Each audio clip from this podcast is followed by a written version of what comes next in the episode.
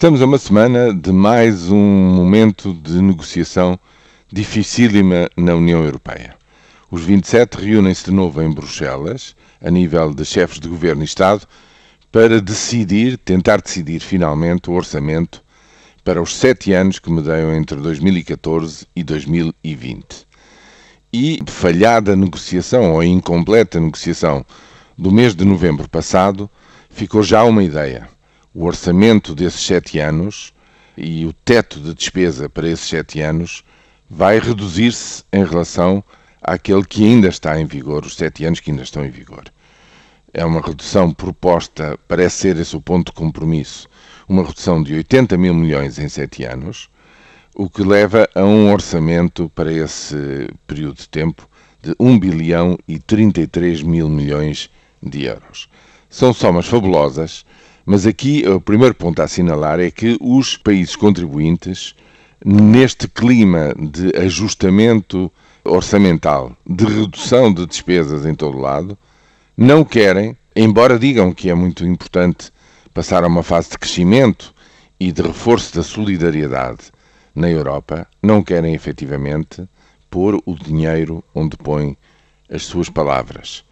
Nesse sentido, parece inelutável que haja menos dinheiro nos próximos sete anos. A questão é de saber, ah, e chamar a atenção que isto é um corte de 8,8% em relação ao orçamento que está em vigor. A Comissão propunha eh, como compromisso um corte de 5%.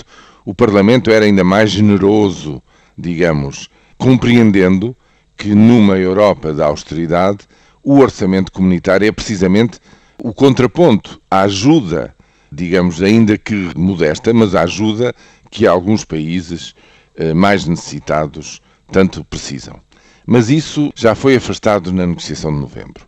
Agora, o problema que se põe é onde cortar esses 80 mil milhões. E se na política de coesão o número importante de, de países amigos da coesão conseguiu, digamos, avanços e conseguiu evitar, digamos, os cortes, já no desenvolvimento rural que é um aspecto essencial, cada vez mais importante na política agrícola comum.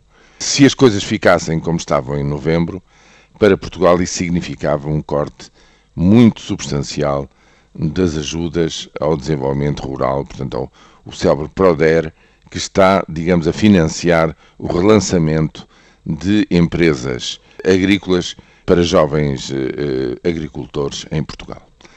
É uma negociação dificílima, onde os eurodeputados portugueses de todas as, as cores políticas estão também muito envolvidos e não vai ser fácil conseguir um resultado, digamos, satisfatório. Os tempos estão muito difíceis nesta matéria e há outra coisa de fora que ainda não, não foi devidamente encarada: é a posição do Reino Unido. Veremos no meio disto tudo, eh, na deriva eh, de grandes exigências que o, Primeiro-Ministro Cameron põe à União Europeia, até que ponto é que esta negociação não fica mais uma vez pendurada por uma qualquer posição dissonante do lado de lá do Canal da Mancha.